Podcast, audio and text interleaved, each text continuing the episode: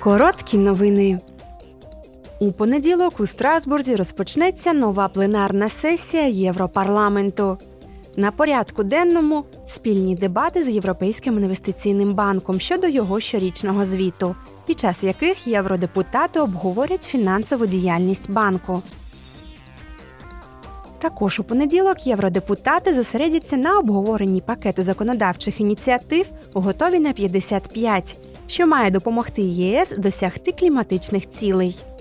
Депутати обговорять і винесуть на голосування питання стосовно встановлення зарядних станцій для легкових та вантажних автомобілів, правила щодо використання екологічніших видів суднового палива, досягнення нових цілей для забезпечення енергозбереження, а також установлення жорсткіших правил щодо скорочення промислових викидів. Цього тижня члени комітету Європарламенту з питань громадянських свобод, юстиції та внутрішніх справ дали зелене світло законопроєкту про покарання за порушення та обхід санкцій ЄС. Законопроєкт передбачає ввести визначення порушень і мінімальну межу покарання.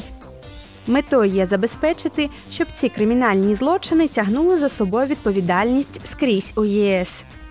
Санкції ЄС можуть включати заморожування коштів і активів, заборону на поїздки і збройне ембарго.